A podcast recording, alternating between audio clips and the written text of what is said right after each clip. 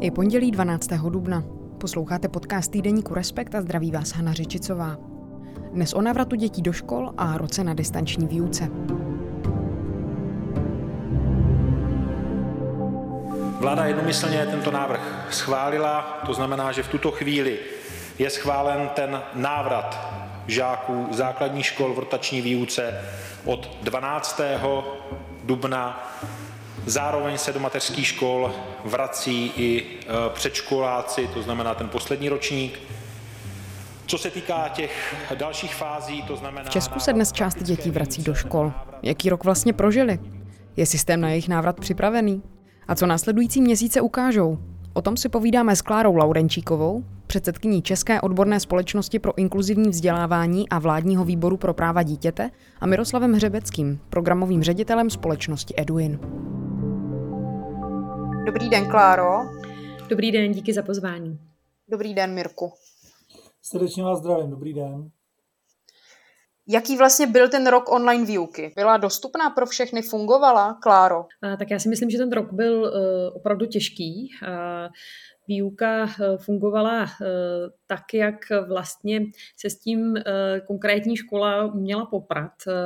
Víme, že od jara se větší část učitelů vlastně naučila spoustu, naučila používat spoustu nových nástrojů a vlastně ta kvalita distanční výuky šla u větší části tedy učitelů velmi nahoru. Zároveň ale víme, že řada dětí neměla eh, vlastně úplně dobré zázemí eh, na to distanční výuku zvládat bez větších obtíží.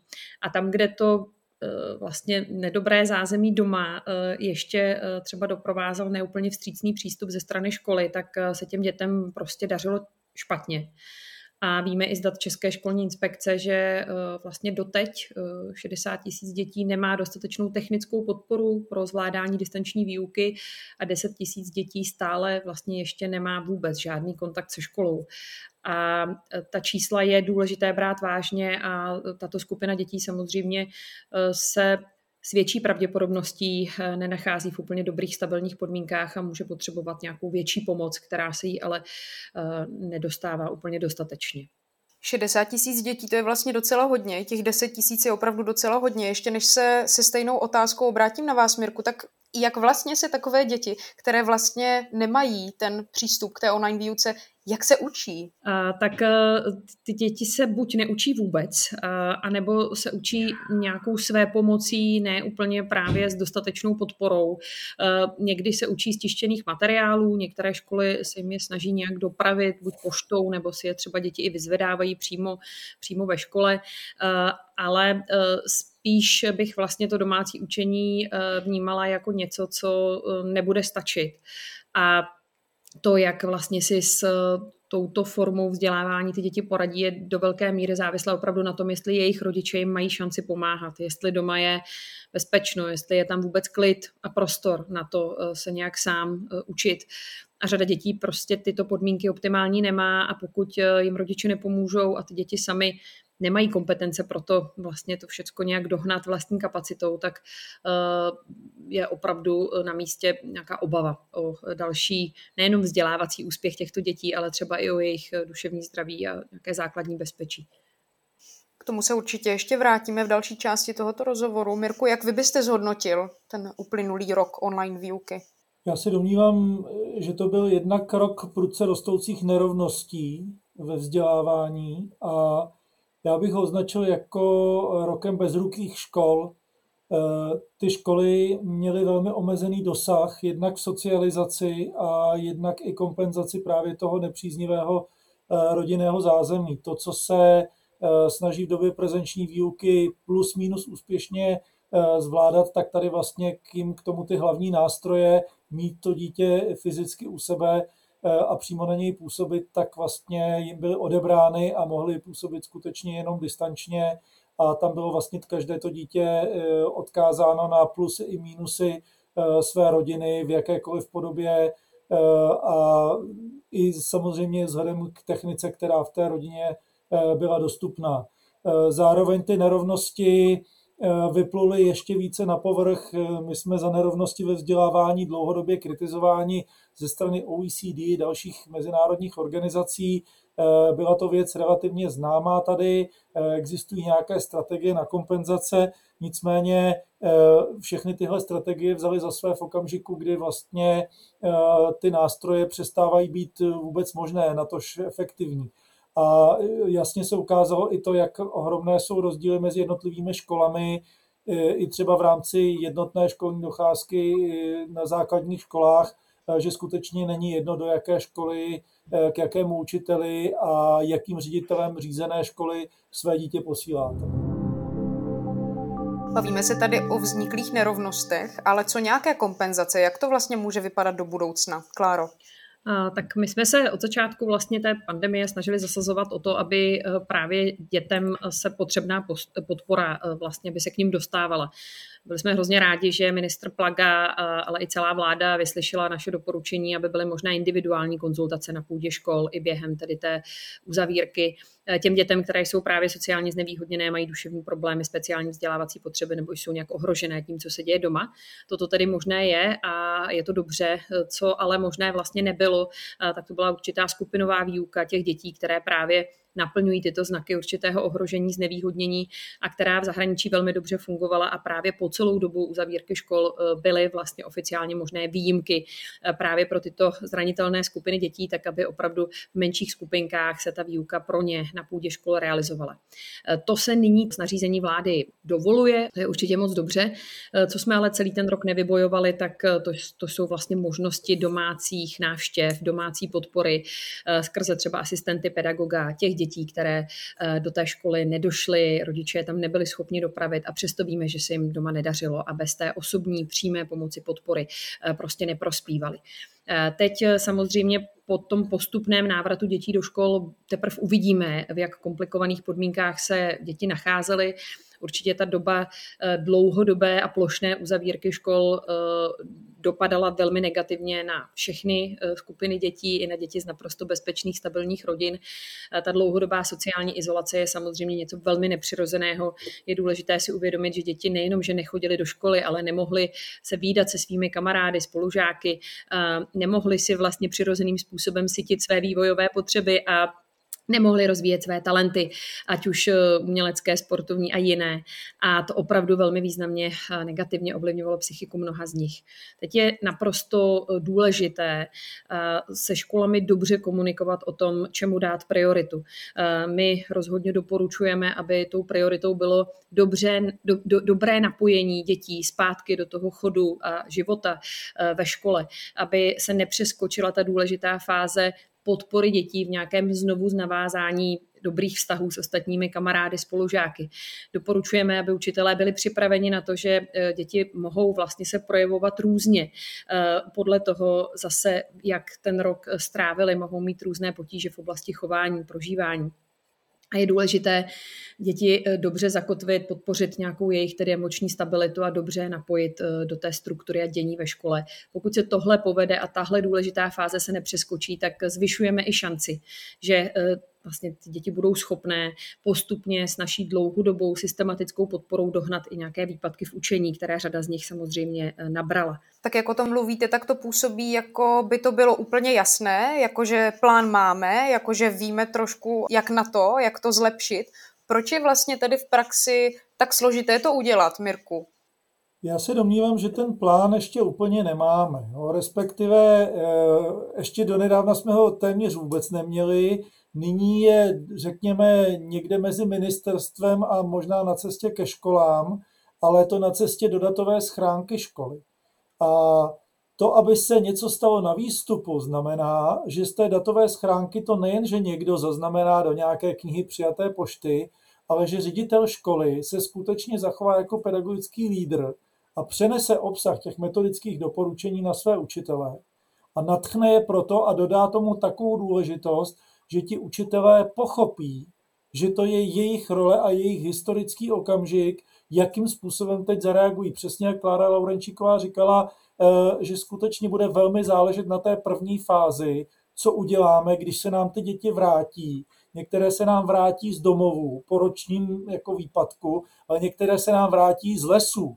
Nadneseně řečeno. To znamená, skutečně máme tady těch legendární číslo 10 tisíc nepodchycených celý rok v online výuce, tak pokud se náhodou z těch lesů skutečně vrátí a budou si dobře vědomi toho, že rok byli v lese, tak pokud na ně nastoupí učitelé s nějakým zjišťováním nerovností ve formě písemek, pokropí je prostě testy, děti schytají několik pětek, tak eh, se obávám, že se nám do těch lesů odeberou zpátky už na dobro.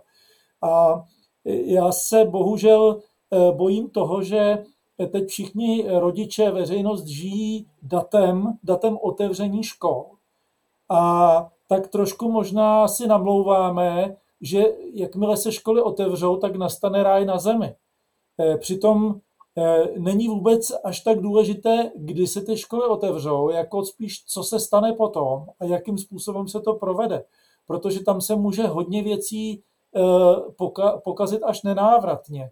Pokud to dítě nedostane nějakou sebedůvěru a motivaci pro učení, tak se obávám, že nikdo nebude schopen ten výpadek jakýmkoliv způsobem kompenzovat. A pokud si eh, učitel bude představovat, že eh, to dítě se bude schopno doučit s plnou efektivitou ten vypadlý rok a bude k tomu takto přistupovat, že prostě musí zvýšit dvojnásobně tlak, pokud prostě té látky má být dvojnásobek, tak tak toto skutečně nefunguje a dítě, které je jako deprivované, tak rozhodně touto přímou úměrou efektivity neoplývá.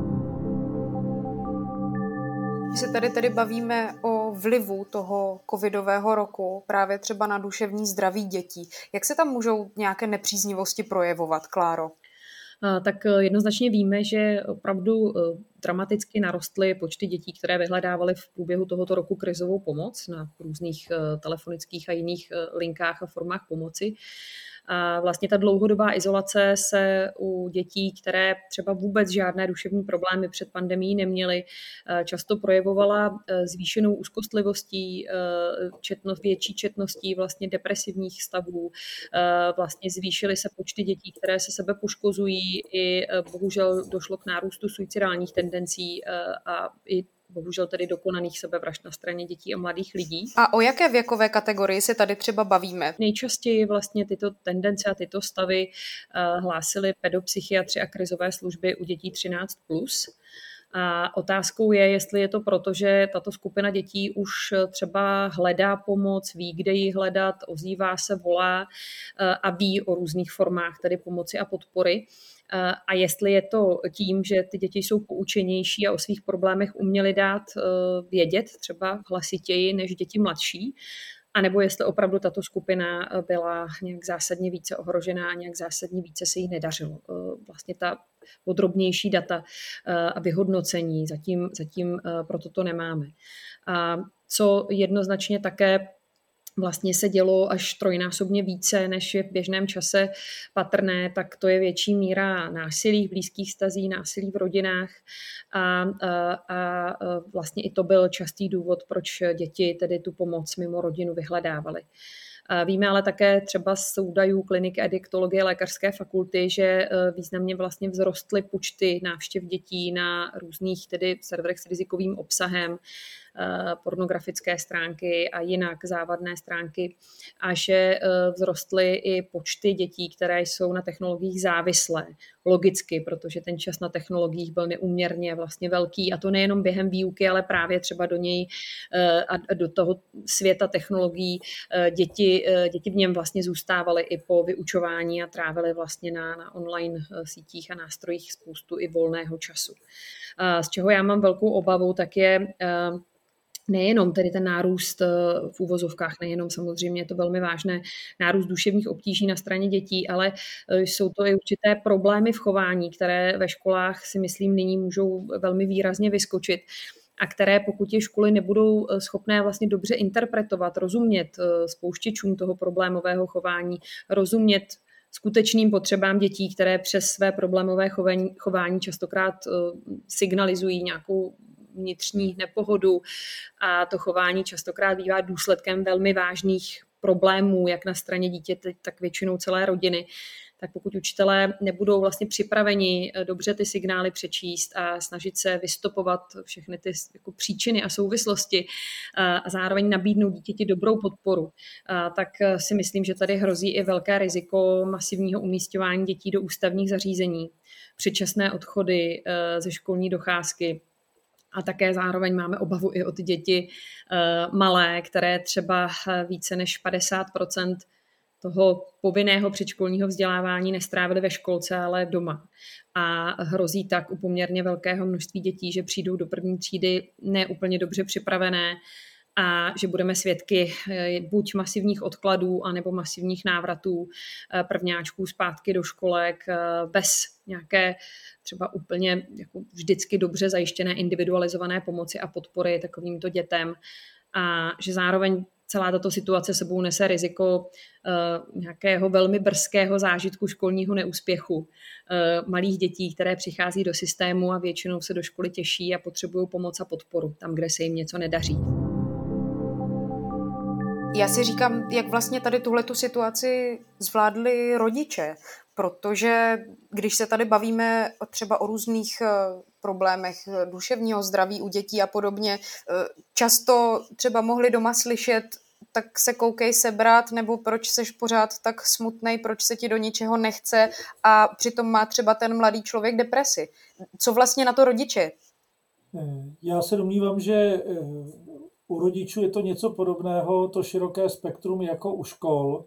Eh, v drtivé většině si myslím, že rodiče jsou takový hrdinové všedních dnů, že opravdu se sebe zapřením dokázali a se, se, s přeskládáním hodnot Eh, dokázali proplout eh, tou složitou situací, slaďovat eh, zaměstnání, kolikrát i v home office, v nějakých malých bytech, dělit se prostě o nedostatkovou techniku a podobně a poskytovat dětem podporu. Ne, ovšem každá rodina toho je ze zcela pochopitelných důvodů jako schopná, schopná vyhovět na výbornou a dosáhnout prostě úspěchu. Takže to, co vlastně popisovala před eh, chviličkou Klára, tak eh, bych jenom podepsal. Možná bych ještě, ještě dodal dvě oblasti, které mě napadají, o kterých jsme se nebavili, nebo respektive jsme je tak trošku jenom naznačili. Eh, to je ta, ta oblast jako vztahová mezi těmi dětmi, kde skutečně ten, ten socializační výpadek zejména prostě v údobí toho dospívání, tak eh, je skutečně až frustrující pro ty děti, protože vrstevníci jsou pro ně nade vše i nad ty rodiče z hlediska té potřebnosti, eh, tak eh, to je jako jedna oblast. No a druhá je oblast sportu a vůbec pohybu.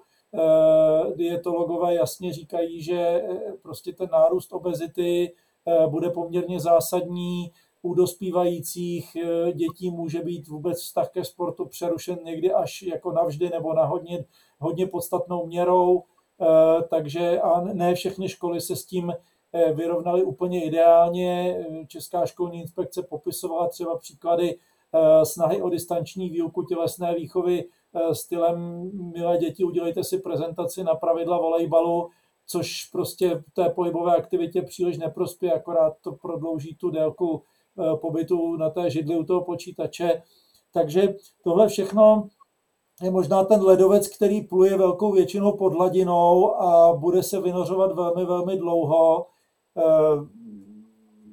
Eh, lidé, lidé, kteří se pohybují v krizové intervenci, tak prostě naznačují, že eh, ta reakční doba, kdy se projeví nějaké, nějaké následky, tak je ze spožděním půl roku a více, takže prostě můžeme čekat, že všechno se budeme teprve dozvídat a mnoho věcí se možná zapouzdří mezi tím, nebo už se zapouzdřilo a zůstanou někde skryty jako, jako určitá postrácená traumata z dětství.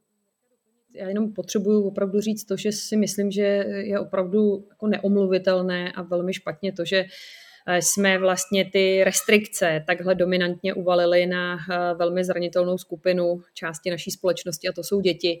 A že školy vlastně byly tím, co se zavřelo téměř jako první a na ještě naprosto neuměrně dlouhý čas a eh, plošně. Zároveň já bych chtěla říct, že vlastně tenhle čas, ačkoliv jsem si vědoma všech těch těžkostí a vážných problémů, s kterými se ještě budeme muset dlouho vypořádávat, tak je i určitou příležitostí pro to, jak některá témata, která eh, jsme třeba dlouhodobě z pozice občanského odborného sektoru tlačili do zorného pole politiků a různých dalších důležitých členů eh, naší společnosti, kteří můžou nějak ovlivňovat to, jak fungují naše systémy. A ona byla dlouhodobě eh, bagatelizována, eh, neměla vlastně dostatek jejich pozornosti a my jsme ji let, kdy byli trošku jako umenčováni s tím, že třeba duševní zdraví dětí úplně nepatří do segmentu školství, nebo téma nerovností je méně důležité než jiná větší témata, jako jsou třeba maturity. Eh, tak eh, myslím, že teď ta naše témata v úvozovkách naše eh, vlastně je, jako získala velkou pozornost a je zřejmé, že nejsou méně důležitá, že nejsou marginální a že naopak vlastně téma nerovností, téma duševního zdraví dětí a celé naší společnosti je něco, co máme řešit s velkou prioritou. A tady já vnímám velký posun a možná ta pandemie nám do jisté míry i pomohla eh, vlastně relevanci a důležitost těchto agent pozvednout a eh, cítím, že teď eh, vlastně daleko více vlivných lidí je možná víc ochotno nám naslouchat a vlastně komunikovat s námi různá řešení a konkrétní opatření, která by vlastně v těch oblastech mohla vést k nějakému dobrému progresu. Myslím, že si můžeme na tomhle tom příkladu dlouho zavřených škol a to, že děti jsou zranitelná skupina, a my jsme je v podstatě obětovali. Eh, neříkám, že jsme jediní, eh, ale skutečně jsme země, která ty školy zavřela na, na nejdelší čas. Eh, tak to berme jako důkaz a pojmenujme si to zcela jasně jako důkaz priorit téhle té společnosti a její exekutivy, její politické reprezentace. My jsme skutečně odmítli zavřít fabriky, vys i prostě debaty, jestli máme nebo nemáme přizavřít fabriky na dobu Velikonoc, tak prostě ne, ne, ne, za žádnou cenu. Nicméně eh, školy jsme zavřeli šmahem a prostě jako první a, a na co nejdéle. Takže jak je, to, jak je to odlišná kultura proti třeba té skandinávské, kde prostě to dítě už na první pohled, už si vybavte jenom, když jste poprvé Eh, vešli do IKEA, jako vaše první návštěva IKEA, jak jste vnímali, jak tam to dítě jako svět dětí je důležitý ve všech možných projevech, eh, tak, tak jak, jak se to prostě liší od nás. A přitom třeba, když vezmeme, tak Finsko je stejně průmyslová země jako my, tak se neoháníme tím, že my máme těch fabrik více a potřebujeme, protože a tak dále. Pojďme si tedy říct, jak to vlastně udělali v zemích, kde si řekli, že to jde i jinak. Tak my jsme třeba byli dlouhodobě e, v kontaktu a systematicky v kontaktu s kolegy ze skandinávských zemí, s kterými máme různé projekty, e, na kterých pracujeme dlouhodobě společné. A ti nám třeba přinášeli zprávy, že školy e, byly vlastně z celého loňského roku, konkrétně v Norsku, zavřené 6 týdnů celkem. A ještě vlastně po celou dobu té uzavírky měly výjimku právě ty děti z různě zranitelných skupin a vlastně do škol mohly docházet i během tedy uzavření škol. Byly to děti s duševními obtížemi, děti se speciálními vzdělávacími potřebami, děti ohrožené a děti zaměstnanců eh, ze služeb důležitých pro chod státu. Co také bylo jiné, byla komunikace eh, vlády směrem k dětem a k mladým lidem, kdy jsme mohli vidět eh, specializované tiskové konference premiérů, ministrů, které byly speciálně vlastně šité na míru potřebám dětí a mladých lidí, kde se vlastně jednotlivá opatření vždycky včas a srozumitelně vysvětlovala a děti vlastně i touto cestou eh, se ty příslušné vlády snažily uklidnit eh, a eh, vlastně zmírnit jejich obavy spojené s covidem a s tím vším, co se ve společnosti ve vazbě na covid odehrává. Já bych zmínil třeba příklad Francie, která je typickým státem, která rozhodně problémy měla a vůbec ne malé. V některých částech té pandemie se blížila nám nebo nás, nás nakrátko překonávala. To jsme teda nějací přeborníci. Ale je to prostě země, která skutečně jako dokumentovala to pořadí těch priorit tím, že školy až naposledy ale když se budeme dívat napříč těmi státy, ono se to úplně porovnávat nedá, protože každý ten stát má trošku jiné podmínky, jinou velikost, jiné uspořádání, prostě exekutivy a podobně, ale eh, myslím si, že eh, typické to bylo ta odlišnost v metodické podpoře. Když už se školy musely zavřít, tak eh, většina států okamžitě měla připravené nástroje metodické podpory pro učitele, pro rodiče, tak aby ta distanční výuka, na kterou se přechází, tak mohla být maximálně efektivní. Nebo, nebo bych prostě zmínil země, které vlastně už dopředu dokázali myslet ve velkém předstihu na to, co bude Eh, po konci pandemie. To znamená, eh, pokud se školy zavřely, tak co se má stát, až se otevřou. A vlastně většina z těchto států vyspělých eh, měla už dávno plány, co dělat po návratu a měla na to alokované nemalé zdroje. Ať už to byla Británie, Spojené státy, Holandsko, vlastně v podstatě ta západní Evropa ve velké většině měla tady ty plány připravené a vlastně už jenom čekali, až nám pustíte děti zase zpátky do škol, tak my uděláme za prvé tohle, za druhé tohle, za třetí tohle, na všechno máme peníze. Mě teď vlastně tak napadá, jestli ta distanční výuka přinesla vůbec něco dobrého, jestli se to dá takhle říct. Kláro. Tak já myslím, že na řadě škol vedla eh, k, k rozvoji vlastně různých kreativních forem předávání informací. Myslím, že učitelé se naučili spoustu zajímavých dovedností, které jim zůstanou a které můžou vlastně obohatit eh, a zpestřit i výuku v běžných časech. Jak už jsem říkala, myslím si, že distanční výuka nám pomohla i vlastně získat větší podporu a větší pozornost pro témata, eh, která tady byla i před pandemí, ale bylo velmi těžké vlastně pro jejich řešení získat eh, politiky, získat vlivné osobnosti, eh, které pro změnu systému potřebujeme. To jsou možná nějaké dvě oblasti, kde vidím jistý přínos distanční výuky a rozhodně také v tom, že se opravdu obrovská část české veřejnosti aktivizovala a velmi solidárně se vlastně mm, posilovala nějaká akceschopnost občanské společnosti pomoci tam, kde je to potřeba a kde třeba stát eh, svou roli úplně nezvládá. Klára to zmiňovala optikou hodně těch škol, co se, co se událo ve školách, s tím mohu jenom souhlasit a vlastně včetně teda toho jsem moc rád, že to tady padlo, eh, ten občanský sektor a vůbec to dobrovolnictví a nárůst té solidarity, i když prostě byl, řekněme, kolísavý v jednotlivých fázích té pandemie, Eh, já se pokusím to tedy vzít eh, prismatem toho dítěte, co to mohlo přinést dítěti na distanční výuce. Eh, určitě mu to přineslo větší samostatnost. I když opět bohužel s poznámkou, že kdo jí nebyl schopen, tak o to více se mu ta zadní světla vlaku jako vzdálila. Určitě to přineslo poznání, že IT technika není jen pro zábavu, že mnoho dětí se s ní naučilo efektivně pracovat a samozřejmě se upevnily i ty Eh, dálkové přístupy do učebních materiálů ve škole, na čemž se dá stavět i do budoucna. No a v neposlední řadě eh, se ty děti naučily kooperovat na dálku, což mám pocit, že je skvělý základ pro home office a vůbec fungování do budoucna všech pracovních týmů té generaci, která prostě bude ještě více home officeová, než jsme my v tuhle chvíli po také distanční práci. Pojďme si tedy už jenom na závěr v krátkosti říct, co můžeme očekávat od toho návratu dětí do škol. Dneska jdou poprvé v rotační výuce do školy. Co vlastně od toho tedy očekáváme?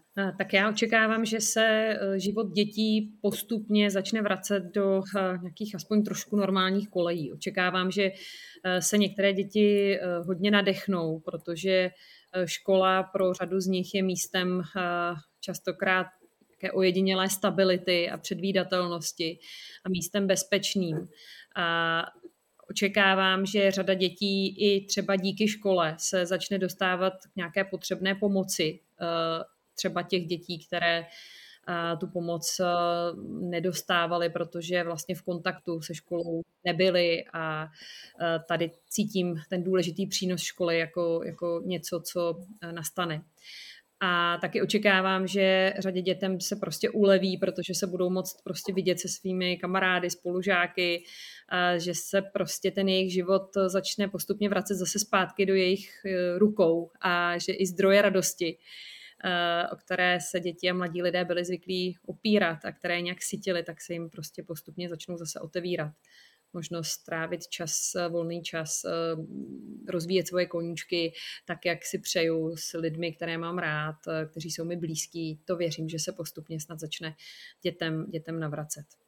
Já se domnívám, že to je nesmírně potřebný a nesmírně silný signál eh, návratu k normálu, postupného. Samozřejmě nestane se to rovnou, ale lidé potřebují symboliku a tohle je jedna z těch pozitivních symbolik, Ovšem dodám k tomu, že to hlavní se skutečně bude dít až posléze a mnohé problémy teprve vystoupí. Rozhodně nečekejme, že teď už budou mít učitelé jako selanku. Naopak se domnívám, že krize přijde až po krizi a to vystřízlivění bude teprve nabíhat, až se budou ty problémy jednotlivých žáků jako těm učitelům naplno zobrazovat. Protože doteď u mnohých těch dětí byly pouze tušené. Ta komunikace s mnoha rodinami a zejména s těmi, kde těch problémů bude nejvíc, tak, tak prostě neprobíhala nebo probíhala velmi sporadicky. Takže tohle všechno nás teprve čeká a doufám, že na to učitelé ještě najdou síly. Moc vám děkuji za rozhovor. Díky za pozvání. Taky děkuji, nashledanou. To byly Klára Laurenčíková a Miroslav Hřebecký. A více toho do dnešního podcastu nevejde. Díky, že jste nás poslouchali.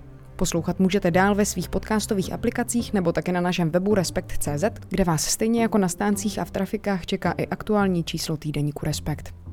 Těším se za týden. Hana Řičicová.